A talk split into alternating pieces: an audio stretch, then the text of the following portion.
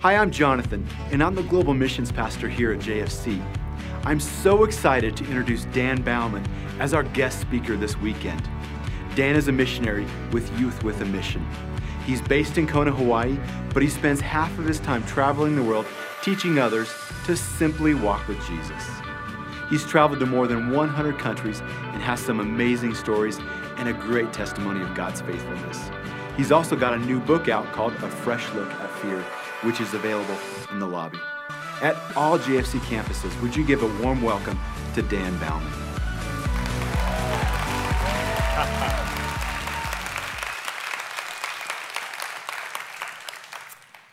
Thank you. Good afternoon. How are you? The sun is shining. that is a good thing. I've heard you haven't had the best of weather. And um, yeah, I can't really talk about weather. I currently live in uh, Kona, Hawaii. and so we have good weather all the time. I'm actually with Youth with a Mission, and we have one of our main training campuses there in Kona, Hawaii. And when God called me to go to Kona, you know, sometimes when you walk with Jesus, you're, you're not really sure, or you kind of have sort of peace, or yeah, you're not really exactly sure. But when God said go to Hawaii, I felt peace right away. I, uh, it just felt right in my spirit, you know, like I, I knew I had to obey, so I obeyed quickly. Um, so, yeah, I'm blessed with really wonderful weather out there. It's great to be back. I love Jubilee. it's very much my home. And um, if you're new here, you might not know that, but I've been here six or seven times now. Feel very closely connected with your pastoral staff and many of you. And I just feel so honored. You might not even know it, but you support me as a missionary. So thank you. and uh, I just love it. I, I feel at home here. And I'm just so grateful for the years of friendship and just being able to follow what God is doing here, as well as your support into my life. I'm with YWAM, and YWAM, been with YWAM for about 26 years. My whole family is with Youth with a Mission as well. I know many people from this church have gone out with YWAM in different things. John was just at our Kona campus with Jonathan just this last week. I actually saw him there. But yeah, uh, my whole family's with YWAM. I'm really blessed. My older sister, she helped start YWAM in Nepal and India with her husband. They've been living there for about 30 years now. My younger sister, she's been in YWAM about 30 years as well, raising a family of four in North India, church planting among Muslims. Then me, I've been in YWAM 26 years. I spent uh, 10 years working in Afghanistan. I spent nine weeks in Iran in prison, but I got out, so you probably figured that out. Um, and then eight years in Colorado, go Colorado. I lived down in Trinidad. In fact, as you enter Trinidad on the 25, there's a sign that says, We save the best for last. and I want to tell you, I beg to differ. I mean, all the best to Trinidad, but um, yeah, I did love it down there, though. We had a small YWAM training center there for a few years. And uh, yeah, the last eight years now in Kona, Hawaii with YWAM there. So, all three of the kids, we joined YWAM. We grew up in just a normal suburban life in Los Angeles. My parents watched us go into YWAM and travel the world. So they thought if we ever want to see our kids, we got to join YWAM. so they joined YWAM. And I'm blessed with really godly parents. Um, I love to brag on them, especially my mom. Um, yeah, she just really loves Jesus. When she found out that I was in prison in Iran, in the first public prayer meeting, this is what she said as she prayed out God, I pray that Dan is not released from prison until all of your purposes are fulfilled. I'm glad other people were praying. Uh, I might still be there. Man, I don't know if you want to get on her prayer list. you know, I, but my mom has always pushed us, and my father as well always pushed us to Jesus. My dad's no longer with us, but he also just, I love his walk with the Lord. He was asked once, you know, you got your three kids in such crazy places around the world, and Isn't that hard for you? And isn't, don't you have some regrets? And he's like, Well, I do have a regret. I wish I would have had 10 kids so they all could go overseas. I'm like, Dad, you know, why doesn't he want us around? but my parents have always pushed us uh, overseas. And so, yeah, that's a little bit of my background with uh, YWAM. I currently am traveling about half the year teaching in YWAM schools around the world. We have about 20,000 full time missionaries all over the world. And then the other half of the year, I'm in Kona working with our training schools, teaching, and working with one of our, our groups in Kona. We kind of have smaller groups within our bigger campus.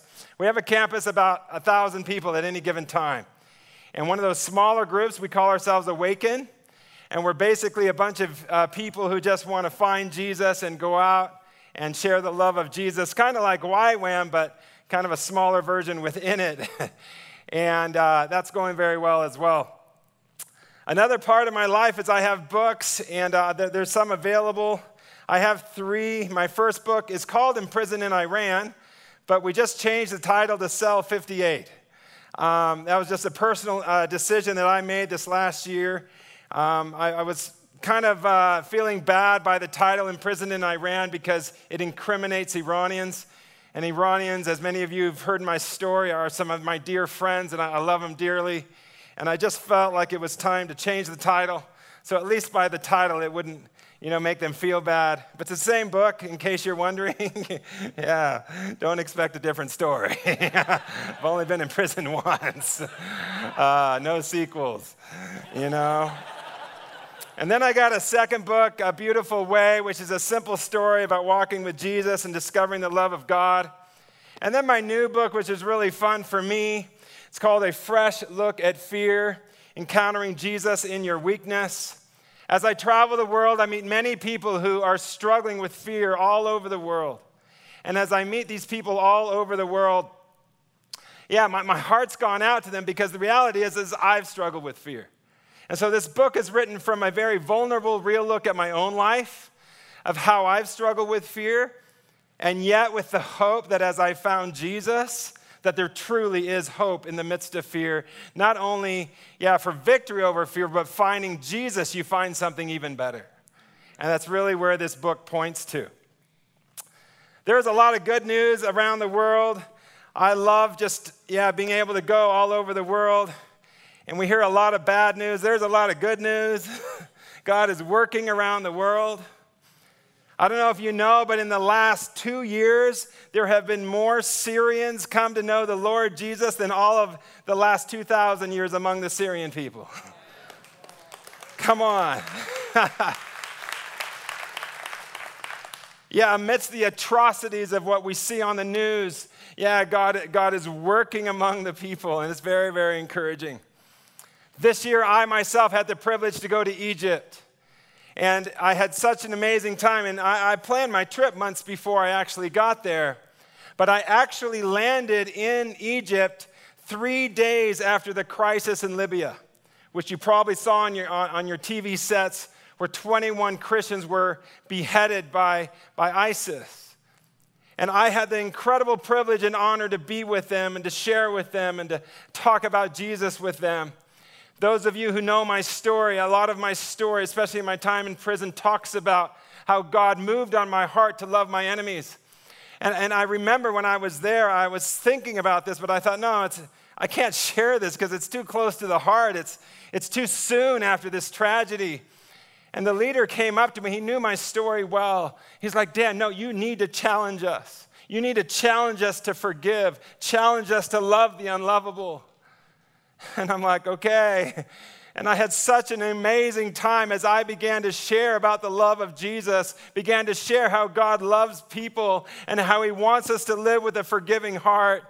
Uh, everyone got on their faces and they began to forgive and they began to bless, and the Spirit of God fell. oh, so encouraged, so encouraged. Currently in YWAM Kona right now, we have sent out seven different teams to the relief efforts in, the, in Nepal for the earthquake. We've targeted three of the villages that are not getting the, the relief work from other agencies, and we're able, they've given us carte blanche, like do whatever you want. So we're doing the physical rebuilding, but they've allowed us to share the gospel, and we've seen three churches planted in these three villages just in the last two weeks.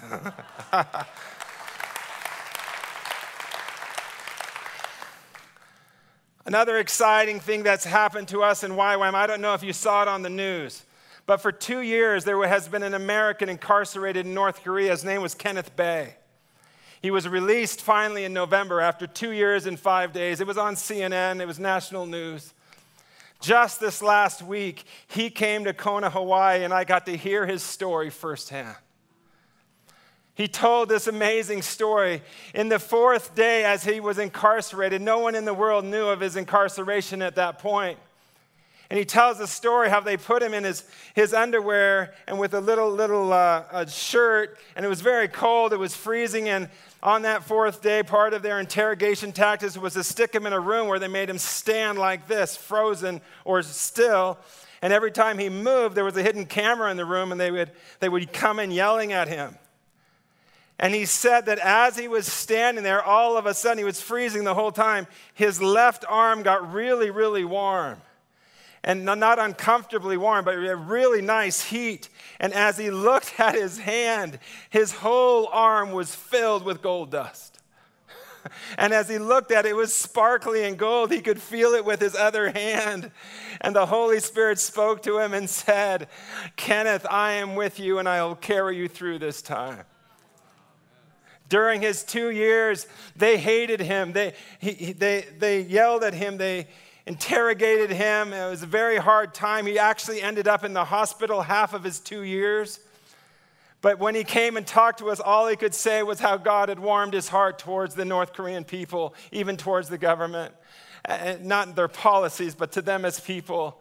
And he just shared about the love of God and how he loved them and how God had changed, changed his heart towards them in the last six months while he was there, as he had reached out in love as much as he could, he told me that when he left, he had over 30 very close friends among the hospital and among the prison staff. They were starting to call him pastor, which is a very high respect in the Korean culture. Kenneth himself is a Korean American. And then people would sign up on these lists because they had to find out um, what he was talking about. And they started coming in for all kinds of counseling parental counseling, guidance counseling, healing, whatever they needed. All these people were coming. And they all told him, You got to come back to North Korea, but not in this way. Come outside and we want to take you out for dinner. and that was his story. Ah, God is moving around the world. In my own journey, I've had a wonderful year walking with Jesus. At the end of the year, I usually take a couple of days where I get alone and just seek God for the new year. As last year was ending, I wasn't sure really where I was supposed to go or what I was supposed to do. It was about this time, it was the end of December. I still hadn't made a decision. I'm on a bike ride in Kona, Hawaii, and the Holy Spirit speaks to me and says, you're supposed to speak on the first Sunday in January in Manhattan, in New York. And I'm like, Great, where? you know? Anyway, I didn't have any idea, so I just thought, oh, maybe I heard God wrong. I got back from my bike ride, and on my phone was a text from my friend. And his dad is a pastor in Manhattan. He said, My dad just asked me, Can you speak the first Sunday in Manhattan, in New York? I'm like, uh, yes. Quick confirmation.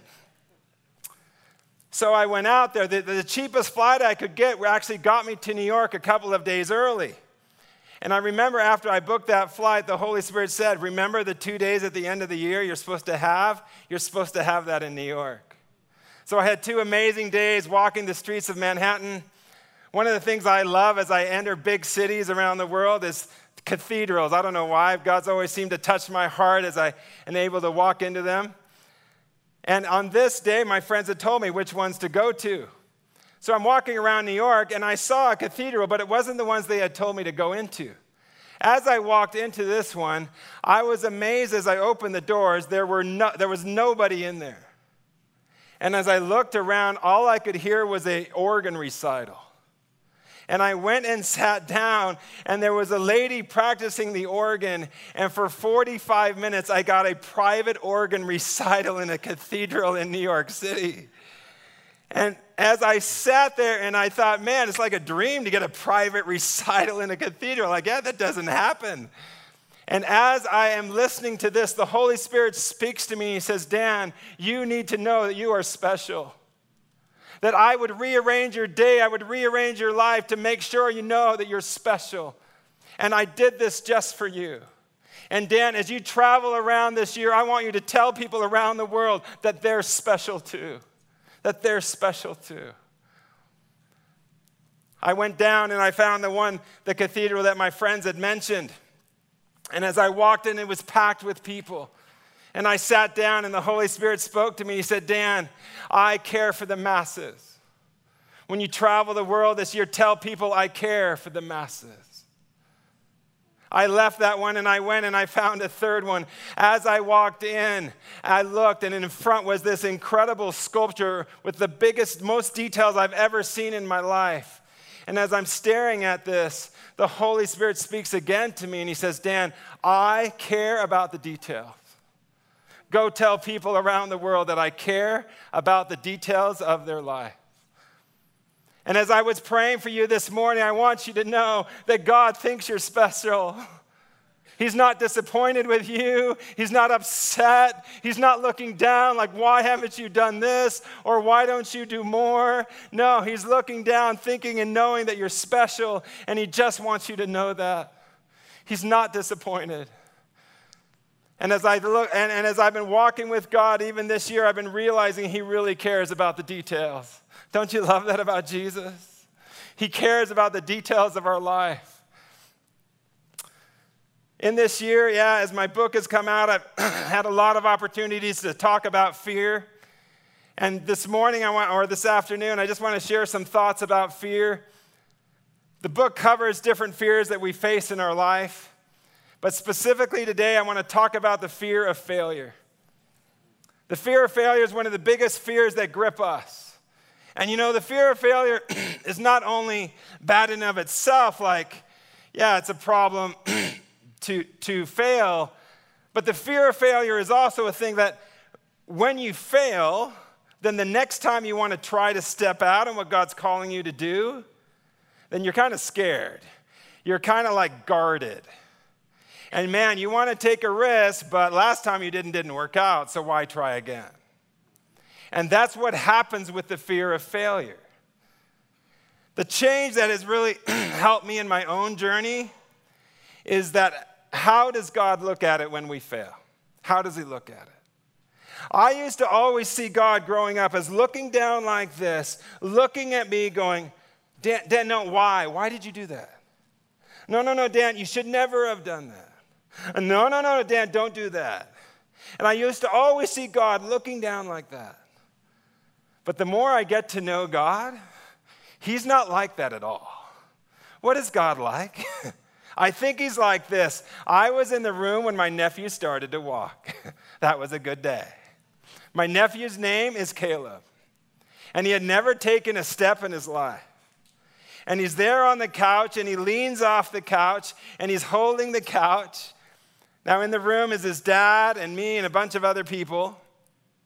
And as he's holding the couch, he lets go with one hand, and then he lets go with the other, and then he takes a step, and then what?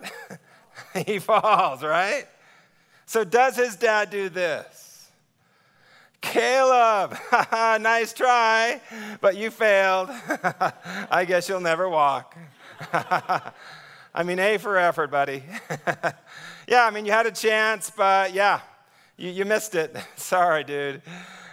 Yeah, you know, crawling's not so bad, Caleb. you can crawl. And what goes through our mind when we hear this is like, no, that's not true. You're right, I was there. On that day, the dad has a beaming smile on his face and he runs down and he picks up his son and he starts bragging to the whole room Look at my son, he's walking. he's not walking, he took one step.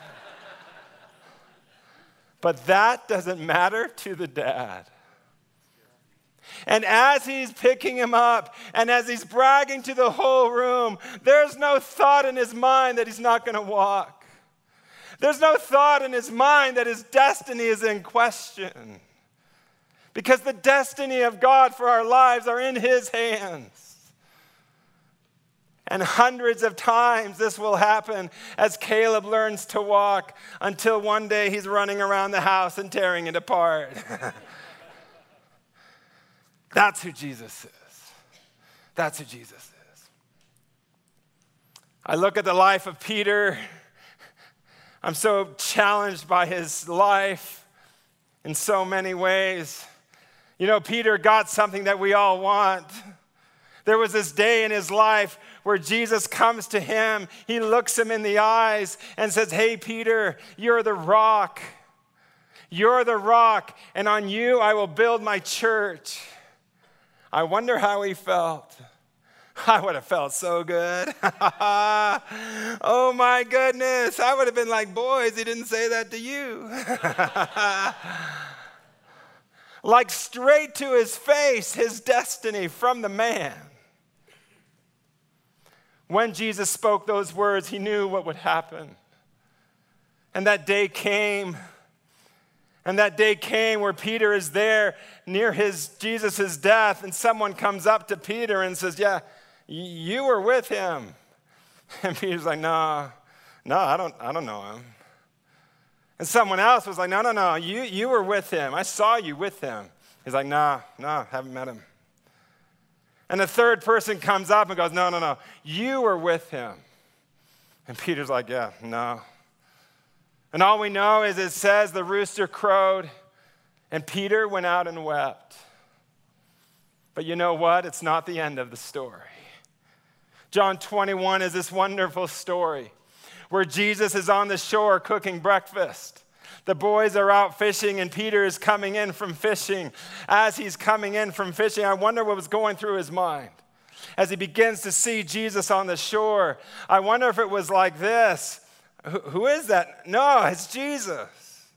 Yeah, it's Jesus. Oh my goodness. And the thoughts running through his mind like, oh, Jesus who loves us. Jesus who, who called out my destiny. Jesus who we've had the privilege to live with. Oh, it's Jesus.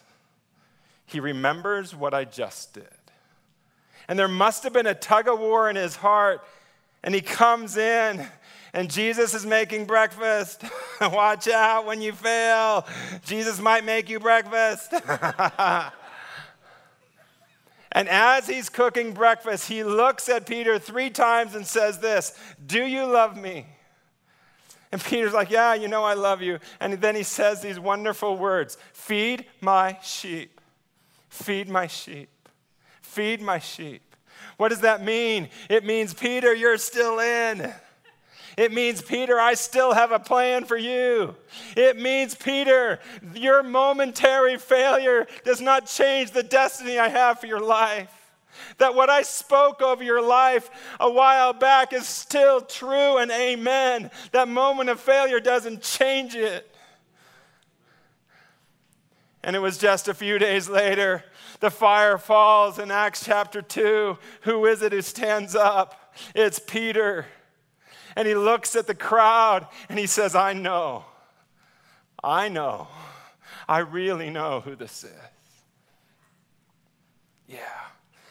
When we fail, it's an invitation to discover and find out how wonderful Jesus is. In my own life, I've had many moments of failure when I've discovered God's character. Let me tell you a couple of stories. Six months after I was in prison in Iran, I, I was praying one day, and me and my friend felt like we were supposed to go back and visit Afghanistan. At this time, it was the Taliban who was running the nation. So immediately, all these fears of prison and all this stuff from my time of incarceration came back. It was, yeah, a very hard time. And I was thinking, no, no, no, no, I think I heard God wrong. I don't think so. But God kept pressing us. Now, the only way to get into the country at that time was to fly to Pakistan and take a bus across to Afghanistan because they had shut down the airport. God spoke to us, He led us. We, we had a two week journey people supported it and it, we got behind us. The plan was was to land in Pakistan, take a bus over to Afghanistan for a week, come back to Pakistan, and then come back to Colorado where we were living. I'll never forget as I landed in Pakistan. As I got out of the airport, I knew it wasn't Iran, I knew it wasn't Afghanistan where Islam is just at a stronger place, more radical place. But Pakistan is still Muslim and they dress the same. And I came out of the airport and this fear goes, Jeet. Do you ever get that? and I remember just standing there and shaking. So I went to my friend. I'm like, okay, we're doing spiritual warfare. And we prayed and we did spiritual warfare, but nothing changed. For two days, we, we had to arrange our visas and our bus tickets. And it finally came time to go on the bus. And I get to the bus stop. Now, at the same time, there were two people from the hospital where I used to work in Afghanistan. That's what I did in Afghanistan. I worked at a hospital. They were also on that bus. As we got to the bus stop, I saw them there, and I looked at my friend and I said, Brother, I don't know what to say, but I can't take the chance of going back to prison right now. I've been scared since I landed, and I can't take the chance, and I'm not going with you. I said, My friends are here, they'll take care of you. And my friend looks at me and goes, No, Dan, you can do it. You can conquer this fear. And I'm like, Uh, no, I can't. And my friend took off. As he took off, I went back to my room. I had promised him I would spend that extra week in Pakistan and wait for him. I got back in the room, and all of a sudden, my heart broke. And my heart broke, and I remember just lying there. If I was ever aware of my shame, I was aware of my shame at that moment. Dan, how can you do it? You talk big about taking the world, and now look at you. It's crunch time, and you can't do it. Why? Why did you fail? And as I'm feeling this heaviness in my heart, the Holy Spirit speaks to me, and this is what He says Hey, Dan, there's a really good restaurant down the road. Let's go for lunch. and I'm like, Oh, God, what's wrong with me? God, why, why, why did I give in? God, why did I fail? The Holy Spirit speaks again. He's like, Dan, you'll really like the food. Let's go. I'm like, oh God, what's wrong with me? I just can't handle it. Why? Why don't I do the right thing? And the Holy Spirit speaks again and goes, Dan, come on, let's have fun in Pakistan. I'm like, no, God, I'm a failure. I failed you. I failed my friend. I failed my supporters. I failed everybody. And God speaks again and goes, Dan, you'll like the food. Let's go. What's going on? Jesus was over my failure. I wasn't, but he was. And I'm like, God, I can't go enjoy my day in Pakistan. He's like, why not? I'm like, because you saw what I just did. I just failed. He's like, sorry, Dan, sorry, Dan. Can you remind me? What'd you do?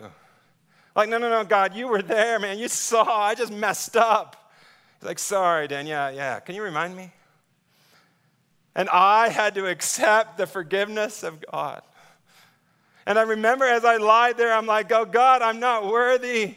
I don't know why you would forgive me, but I accepted somehow. And I remember going to the restaurant. I felt like the Holy Spirit's like, Dan, isn't it good? I'm like, yeah. Dan, you enjoying it? I'm like, I'm trying. God was over my failure when we discover the love of God, when we discover how good He is, man, we will, we will want to leave our failures behind. When we discover that we're special, when we discover that, he, that He's thinking about us good thoughts, man, we want to leave our failures behind and we want to step out again. Risk becomes way less risky when we're staring at Jesus. When you're staring at Jesus, what's risky? because the God of the universe loves us.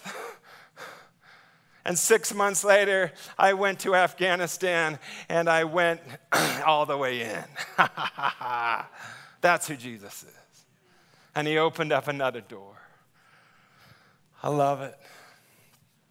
Let me tell you another story of overcoming fear. I love it. when you lean into Jesus. When I was in prison, I had two death sentences on my life. They told me I would either be executed or be there forever. And I'll never forget this day when they called me before a trial. I didn't know I would be on trial. I didn't know that, yeah, I would even have a, a court case. It was there that they told me all this stuff. I speak the Iranian language, it's the same as Afghanistan. And as they brought me into my trial room, into the courtroom, I remember standing there shaking. I struggled a lot with fear in prison. I'm, I'm not like Paul and Silas. I, I, shook a lot, I, I didn't sleep well. And on that day, it was one of the most crazy days of fear. As I'm standing there, the room is packed with people there's video cameras, and in walks the judge, and he looks at me, and this is what he says. He said, Sir, this is your trial. We have this death sentences against you. This is your one chance to speak. Why? Why did you come to Iran? And I remember standing there shaking, and all of a sudden that scripture came to my mind. Don't worry when you're called before the authorities, for at that time I'm going to give you the words to say. And all of a sudden, out of my mouth it came this I came here today to tell you about Jesus Christ. I'm like, what did I say? Am I crazy? And as I said it, something rose up within me the power of God to overcome our fear. And I said it again, and I said it again, and I ended up preaching for over half an hour. All glory to Jesus.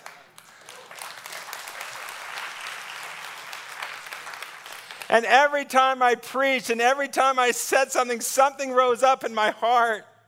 And I knew that I knew that I knew that Jesus was with me. And I began to stare at Jesus.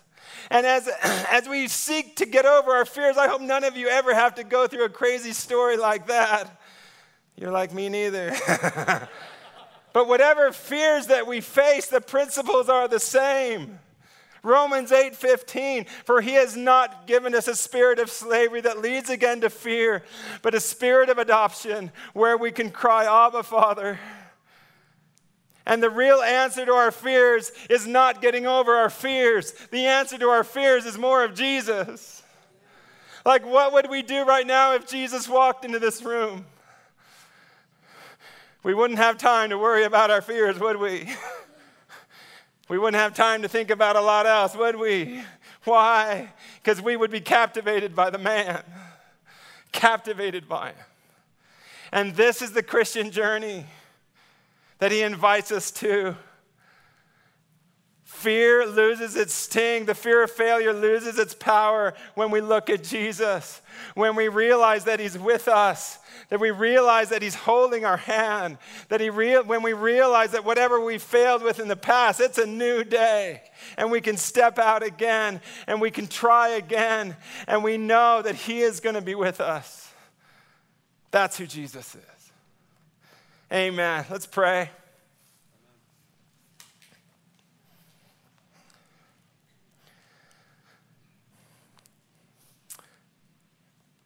As I prayed for this time this afternoon, I felt like there might be some of you who've struggled with the fear of failure. Maybe there's been failures in your past and you, all you feel is condemnation. Jesus wants to free you. Maybe there's been failures in your past and you're, you're really scared to try again. Maybe your heart's really guarded from stepping out into something new. Jesus wants to rescue us. He wants to rescue us. He's holding our hand. He is with us. He's holding our hand.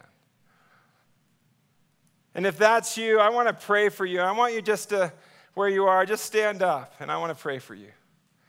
If there's been fears that maybe it's not failure, maybe it's other fears in your life, and you would just like to discover Jesus being bigger than that. Yeah.